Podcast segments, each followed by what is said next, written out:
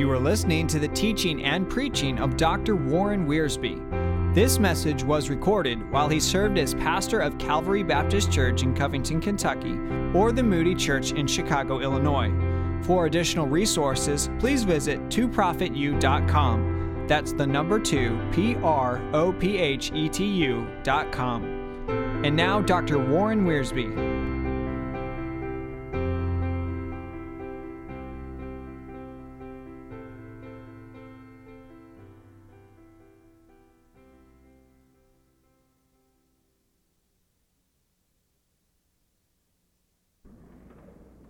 That masterful hymn of praise that we have just sung is based upon inspired scripture in Revelation chapter 4. The Apostle John writes, After this I looked, and behold, a door was opened in heaven. And the first voice that I heard was, as it were, of a trumpet talking with me which said, Come up here, and I will show thee things which must be hereafter. And immediately I was in the Spirit, and behold, a throne was set in heaven, and one sat on the throne. And he that sat was to look upon like a jasper and a sardius stone and there was a rainbow round about the throne, in sight like an emerald. And round about the throne were four and twenty thrones, and upon the thrones I saw four and twenty elders sitting, clothed in white raiment, and they had on their heads crowns of gold. And out of the throne proceeded lightnings and thunderings and voices and there were seven lamps of fire burning before the throne, which are the seven spirits of God. And before the throne there was a sea of glass like crystal.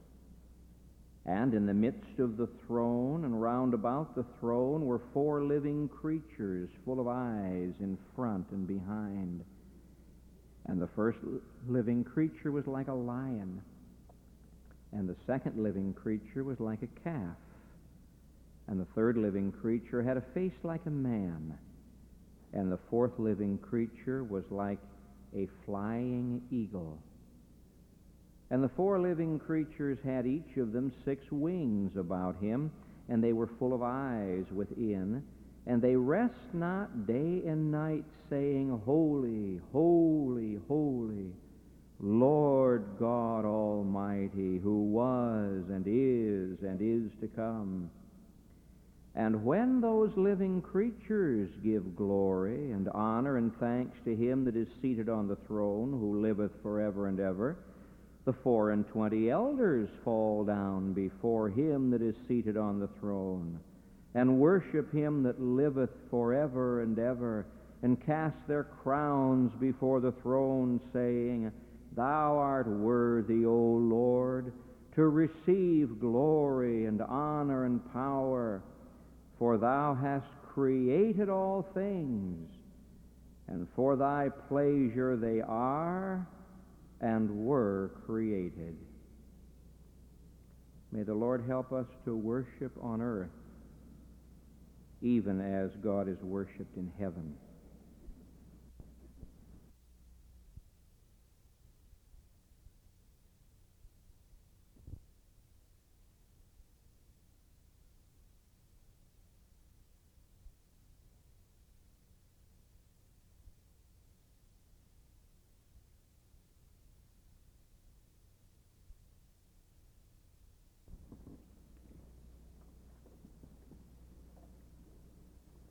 the greatest need in our lives personally today, and the greatest need, I think, in the life of our churches today, is for true spiritual worship. I appreciate the privilege you give me of ministering in other places. I learn a great deal from it. There are some churches that I visit where the emphasis is devotional, and the important thing is walking with the Lord. There are other churches that I visit where the emphasis is on serving the Lord, working for the Lord. And there are places where I visit where the emphasis is on witnessing, getting out and telling others about the Lord. And each of these is important. But the tragedy is that they are not blended together into a balanced Christian life. And I think the reason why they are not blended together, why as churches and as Christians we get out of balance, is because with all of our emphasis on walking and witnessing and working, we forget worshiping. Because walking with the Lord and witnessing of the Lord and working for the Lord are all byproducts of worshiping the Lord. Some years ago, the Archbishop of Canterbury, William Temple, gave us what I think is the greatest definition of worship I've ever read. He said, To worship is to quicken the conscience by the holiness of God, to feed the mind with the truth of God, to purge the imagination by the beauty of God, to open the heart to the love of God, and to devote the will to the purpose of God. And if we ever worshiped like that, it would keep us in balance, and we would be walking with the Lord and witnessing of the Lord and working for the Lord. In Revelation chapter 4, John, in the Spirit, goes to heaven. And when he gets to heaven, he finds himself involved in a worship service. I suppose there is no chapter in the Bible that has more of an awesomeness of the worship of God than Revelation chapter 4. And perhaps it would improve our own worship as a church and quicken our own worship as individuals if we would join John in this worship service and discover from Revelation chapter 4 some basic truths that will help us to have a balanced Christian life. The first truth that uh, comes to me as I meditate on Revelation chapter 4 is simply this. It's rather obvious. Heaven is a place of worship. When John arrived in heaven, he didn't say, Where's James? I want to see him. You know, James had his head cut off by Herod, and uh, I, I want to see him. Didn't say that at all. When John arrives in heaven in the Spirit, he looks and he listens and he learns. He looks and he sees all of heaven centered in a throne. 46 times in the book of Revelation you'll find the word throne. 14 times in Revelation chapter 4. What is the center of heaven? A throne. And everything in this chapter is related to the throne. On the throne is God. And he doesn't even begin to describe him because he can't he refers to two beautiful stones, the jasper, which was clear, and the sardius stone, which was red. It's as though we have the holiness of God depicted there in those stones. On the throne is God. Around the throne, an emerald rainbow. And around the throne, 24 thrones, and seated on each throne a white robed, gold crowned elder. And in the midst of the throne and around the throne, four amazing living creatures. One with a face like a lion, and the other like a calf, and the other like a man, and the other like a flying eagle, and they're around the throne and before the throne a sea of glass, clear as crystal. And before the throne, seven torches burning, symbolizing the Holy Spirit of God. And out of the throne, thunder and lightning and voices, as though God is saying a storm is about to break loose on the world. And to the throne comes the praise of the four living creatures. And to the throne comes the praise of the 24 elders. Everything in heaven is centered on the throne. And they're praising the God of creation. The living creatures are saying, Holy, holy, holy, Lord God Almighty. And the 24 elders are saying, Thou art worthy to receive glory and honor and power, for thou hast created all things, and for thy pleasure or by thy will they are and were created. Heaven is a place of worship. You see, all of the furniture of heaven and all of the arrangement of heaven parallels the temple on earth. In the temple, there was the throne of God. In the Holy of Holies, there's the throne of God in heaven. Before the throne on earth, there was the laver filled with water. Before the throne in heaven is a sea of glass. Before the throne on earth, there was a seven branched candlestick before the throne in heaven are seven torches speaking of the Holy Spirit. Embroidered upon the veil of the temple were these creatures, the cherubim, but standing before God as He is on His throne and worshiping Him are these four living creatures. In other words, all of heaven is a temple. And in that temple, heaven is worshiping God. And John not only looked and beheld these things, but he listened and he heard the living creatures praising God. He heard the elders praising God. In chapter 5, he hears the living creatures praising God and the elders praising God. And then the angels join in that mighty chorus, verse 11 of chapter 5.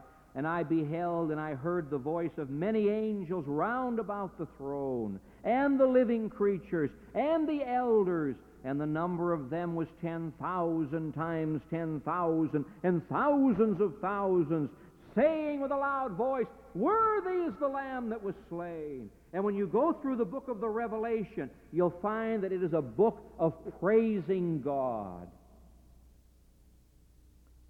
Verse 13 of chapter 5 Every creature in heaven and earth and under the earth joins in that great chorus of praise to God. Heaven is a place of worship, and we're taught to pray, Thy will be done on earth as it is in heaven. Earth ought to be a place of worship. John learned from this the importance of worship. What is heaven doing? Worshiping.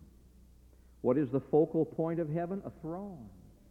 God on the throne. Everything is related to that throne. And the praises of heaven are presented to the throne of God. Now, someone says, but we aren't in heaven. That's rather obvious. But interestingly enough, we are able to praise God even though we're here on earth. Did you notice, please? Not only is heaven a place of worship, that's the first truth that we get, but heaven worships the Creator. It's not until chapter 5 that they worship the Redeemer. And then later on, they worship the judge. And then they worship the king. But when John first gets to heaven, he doesn't hear, Worthy is the Lamb that was slain. They aren't singing Hallelujah for the blood and the Lamb that was slain. They are singing to the Creator. I recall when I was in seminary, one of the students had been out to preach at a youth meeting, and he came home very disgusted. He said, Do you know what kind of songs they sang at that youth meeting? I said, No, I don't know. Well, he said, They sang, This is my Father's world. I said, What's wrong with the song with This is my Father's world? This is my Father's world. What's wrong with praising God for being the Creator?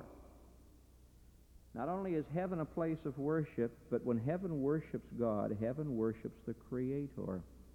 This is the purpose for the four living creatures. Look at verse 7.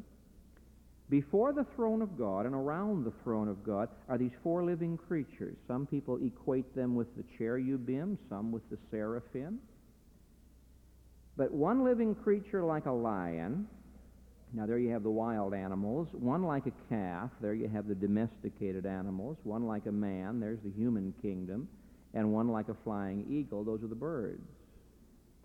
These are the same creatures that God talked about to Noah. Turn back with me to Genesis chapter 9, and let's uncover a truth that we as Christians need to rediscover. Genesis chapter 9. Verse 8 And God spoke unto Noah and to his sons with him, saying, And I, behold, I establish my covenant with you, there's man, and with your seed after you, and with every living creature that is with you. Of the fowl, there's the eagle, of the cattle, there's the calf, and of every beast of the earth, there's the lion, with you from all that go out of the ark to every beast of the earth. Now, what is his covenant? And I will establish my covenant with you. Neither shall all flesh be cut off any more by the waters of a flood, neither shall there any more be a flood to destroy the earth. And then God gives the rainbow as the token of the covenant. Now let's go back to heaven. God made a covenant with nature. In the flood, God had seemed to destroy everything that He had made. But God made a covenant with nature. He made that covenant with the birds and the domesticated animals and the wild animals and with man. And He said, I will never again destroy you. You are under a curse. Ever since the sin of Adam, you've been under a curse. But I'll never again destroy you with water. And to give you the, the assurance of this, I'm going to make the rainbow the token. Now, back up in heaven, there's a rainbow.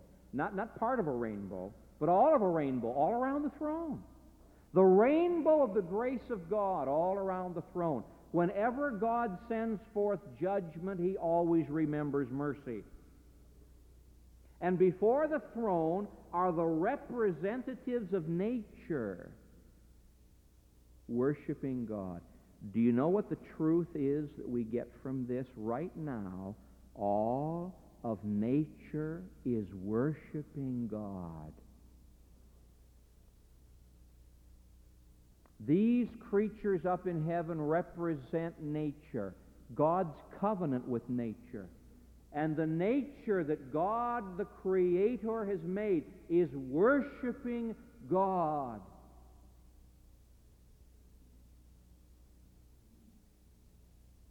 They're worshiping God constantly. And they're worshiping God together, and they're worshiping His holiness, and they're worshiping His power. He's Lord God Almighty. And they're worshiping His eternity, who was and is and is to come. Nature is worshiping God. You see, we evangelicals have the idea that to talk this way makes you a liberal, a pantheist. But read the book of Psalms. When David looked out upon nature, he saw all of nature praising and worshiping God. The heavens declare the glory of God. The firmament showeth his handiwork. Psalm 148 storms and winds fulfilling His Word. Everything in nature worships the Creator except people. And we're made in the image of God. And we have the most to gain from it. And we have more reason for doing it. And yet the lowest, the lowest life praises God. I've been reading over in Psalm 96. If you want to um, have an interesting encounter with something, read Psalm 96. And then read part of Psalm 98. Let me read it to you. Psalm 96. Oh, sing unto the Lord a new song. Now, if you do that, people will get mad at you, but do it anyway. Sing unto the Lord all the earth. Sing unto the Lord, bless his name. For the Lord is great and greatly to be praised. Verse 8 Give unto the Lord the glory due his name. Worship the Lord in the beauty of holiness. Verse 11 Let the heavens rejoice, let the earth be glad, let the sea roar and the fullness thereof, let the field be joyful and all that is therein. Then shall all the trees of the forest rejoice before the Lord, for he cometh. For he cometh to judge the earth. Paul tells me in Romans chapter 8 that all of creation is standing on tiptoe, stretching out its neck, looking for Jesus to come back. That's more than Christians are doing.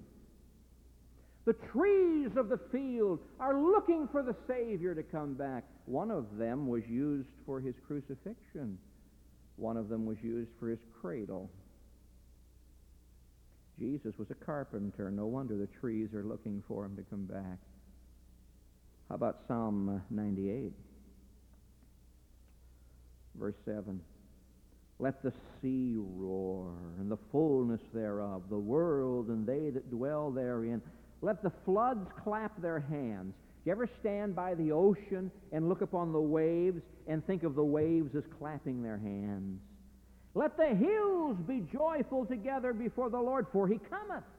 All of creation is groaning and travailing in pain, but all of creation is represented before the throne of God, worshiping the Creator and anticipating his return. And so we're living in a world that worships God, a world of nature. Is it not tragic that the human beings in this world don't worship God? This is why nature and man are not getting along with each other. This is why you have pollution and all these troubles. Because nature is here to glorify God, and man is here to glorify himself. And man's here not to exalt God through nature, but to exploit nature and forget God. And that's why we're in the mess we're in. And yet I wonder how many churches today would pause to praise the Creator.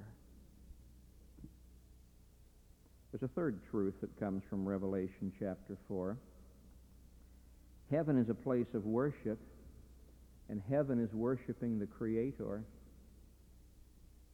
And the church should worship the Creator.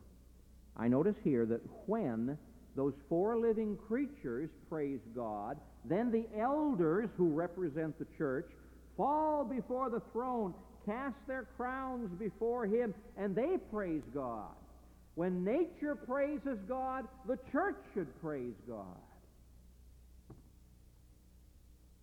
Now, these 24 elders are generally considered to typify the church. They aren't angels. Angels don't sit on thrones and wear crowns. These are the representatives of the resurrected, glorified, transformed church. And when the church hears nature praising God, then the church falls down before God and praises him likewise and says, Thou art worthy, O Lord, to receive glory and honor and power, for thou hast created all things, and for thy pleasure they are and were created. Now, you cannot really praise the Creator if you don't know the Redeemer. These people had been redeemed by the blood of Jesus Christ. Mr. Moody said when he got saved, the sky was bluer and the grass was greener and the birds sang sweeter than ever before. And when you know the Redeemer, you can praise the Creator. And you know, it would cure a lot of the sicknesses of the saints if they'd learn to praise God the Creator. I'm just going to list quickly for you some of the benefits that you and I would receive if we just take time to praise the Creator. Remember, He's the Creator, not just the Redeemer. The Creator. Not just the Judge, the Creator. What are some of the benefits? Well, number one, it'll help to keep you from sinning. The essence of sin is to worship and serve the creature, not the Creator. And when you forget the Creator, you become your own God. And sin is a lot easier. Over in Romans chapter 1, that's where the whole trouble begins. They worship and serve the creature rather than the Creator, and they went from idolatry to immorality to indifference to indulgence to judgment. I tell you, my friend, when you stop to worship the Creator who made your body, you'll be careful what you do with your body. One of the good benefits that comes from worshiping the Creator is it helps to give you victory over sin. I'm just the creature. He's the Creator. He's the one who should control my life. Something else, when you worship the Creator, you have no problem with obedience. They fell down before him and took their crowns and cast them at his feet. When you realize he's the Creator, he's in charge of everything. He speaks and a plant grows up to shelter the prophet. He speaks again, and a little worm comes and destroys the plant. God's in control of the galaxies, the black spots out there. He's in control of the, the genes and the chromosomes. He's in control of every detail of nature, and He wants to be in control of our lives. And when you worship Him as the Creator, the holy, almighty Creator, it makes you realize you're just a piece of clay and you'd better let Him mold your life. Makes it easier to surrender and obey. I think something else is true when you worship the Creator. It makes you a better steward of what God gives you. You don't take for granted things like food and water and clothing and shelter, and you make better use of them. As I said before, the reason we have polluted water and filthy air and contaminated food is because men have divorced creation from the Creator. And they're worshiping and serving the creature. And we have broken the laws and forgotten the principles that God has laid down in this world, and so we've made a mess of it. By the way, in the book of Revelation, chapter 11 and verse 18, God says, I'm going to destroy them that are destroying the earth. 80 times, 80 times in the book of the Revelation, the earth is mentioned. God's concerned about the earth. God's concerned about what we're doing with His air and His water and His property. And one day we'll answer for it. But when you worship the Creator and you realize that all these things come from His hand, it makes you a better steward.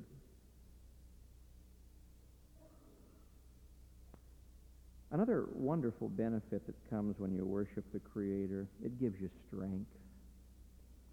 I don't know how many times in my days I've had to turn back to Isaiah chapter 40. Maybe you ought to look with me just now, Isaiah chapter 40. Here are the Jewish people going back to the promised land after their sojourn in captivity, and they are beat, and they're discouraged, and they're defeated. And oh, they just don't know if they can make it or not. You know what the Lord does? in Isaiah chapter 40, he says, Now, folks, I want you to realize I'm the Creator. Verse 12 Who hath measured the waters in the hollow of his hand, and measured out heaven with the span, and measured the dust of the earth in a measure, and weighed the mountains in scales and the hills in a balance. Did you ever do that? No, God says I did. Who hath directed the Spirit of the Lord, or being his counselor, hath taught him? Verse 18 To whom then will ye liken God, or what likeness will ye compare unto him? Verse 21 Have ye not known? Have ye not heard?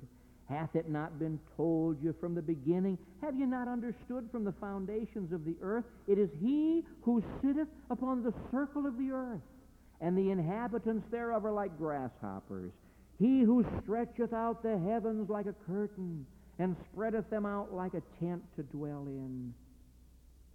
Verse 25 To whom then will ye liken me, or shall I be equal, saith the Lord? Lift up your eyes on high, and behold who hath created these things, who bringeth out their host by number. He calleth them all by names, by the greatness of his might, for he is strong in power, not one faileth. Verse 28 Hast thou not known, hast thou not heard, that the everlasting God, the Lord, the Creator of the ends of the earth, fainteth not, neither is weary. He giveth power to the faint, and to those who have no might he increaseth strength. Even the youth shall faint and be weary, and the young men shall utterly fall. But they that wait upon the Lord shall renew their strength. They shall mount up with wings as eagles. They shall run and not be weary. They shall walk and not faint. I tell you, my friend, when you worship the Creator and see how great He is and how strong He is, His strength comes to you. Where do you get your strength? When you're facing the burdens and the battles of life, where do you get your strength? I suggest that you just bow before Him and say, Oh God, you're great and I'm small. Here I am. As I wait before you, renew my strength. When you realize the greatness of God, everything that bothers you starts to get smaller. When you're going through suffering, the Creator is the one who helps you. Peter writes in 1 Peter 4.19 that we should commit ourselves unto the faithful Creator when there's suffering and persecution. And Jesus said that worshiping the Creator is the best cure for worry. Oh, we like to worry. We don't admit it. We don't call it worry. We're burdened. But it's worry. Keeps us awake at night. It's not what we're eating, it's what's eating us. And you know how Jesus tells us to keep from worrying? He said, Have you watched the birds lately? The birds, you can have an autopsy on a bird when he dies, and you'll discover he didn't die from ulcers. Now, my friends, not everyone who has ulcers worries. There's many, many things that can cause ulcers, I'm sure. And headaches and backaches and all the problems that come with worry. But nature doesn't worry. When you see the sparrows fluttering around, they aren't worrying. They're praising the Creator. They know that their Father is right there with them even when they fall. The flowers aren't worrying. Behold the lilies of the field. They toil not, neither do they spin. Sounds like some Christians. But they don't worry. Their Father in heaven takes care of them. And so Jesus says in Matthew chapter 6, what are you worrying about? God is the creator, and the creator is your father. That's the message he tried to get across. Not a faraway God who made the machinery and wound it up and oiled it and went on a vacation, but a heavenly Father who watches over us. And Jesus says, Why should you worry? Why should you be anxious and troubled? Jesus didn't worry about food. His Father supplied his food. He didn't worry about storms. His father took care of the storms. He didn't even worry about death. His father took care of that. And so we don't have to worry. Oh, if we just take time to worship the Creator, how great He is. But you see, you really can't worship the Creator unless the Creator is your Father. And when the Creator is your Father, then all of creation is yours. Not only is all that is happening working together for your good, but all that is here is there for you. Paul says, All things are yours, whether life or death, whatever it is, it's yours, and you're God. And so we don't have to worry and be weak. We can get strength and power and the supply of every need. If we just remember we're creatures, He's the Creator. We're the clay, He's the potter. We are low before the throne, giving Him our crowns. He is seated on the throne, exercising His goodwill. Oh, worship the Creator. Heaven is a place of worship. So should earth be. Heaven worships the Creator. And the church should worship the Creator. Because that Creator is Jesus Christ. All things were made by Him and for Him. And through Him all things hold together. And He is before all things. And we can say before him today, Worthy art thou to receive honor and glory and power. For thou didst create all things, including us. And by thy will and for thy pleasure, they are and they were created. And oh God, I want that my life shall be in your will and my life shall bring you pleasure. Even as Jesus said, I do always those things that please him. If you don't know this Creator as your Father, you can. When you trust Jesus Christ as your Savior, then the Creator becomes your Father. And then you can sing, This is my Father's world. And no matter what comes to me or what happens, my Father's in control. I don't have to worry. He's on the throne, and I know Him. Worship the Creator and the Creator will work in your life to do things you never dreamed of for His glory. Thank you, gracious Father, that we can call you Father, that we worship not a distant Creator who is unconcerned. We worship a loving Father who is concerned about us. I pray for those here who have never been saved who have never trusted you, that today they might come and trust. I pray for the saints who are struggling, that they might get a new burst of strength and power today. I pray for those who are playing with sin, abusing your creation, O oh God. Call them to a life of worship and holiness. And help us as a church to live as those who love and serve the great Creator. For truly, you are great. Receive our praise and thanksgiving in Jesus' name.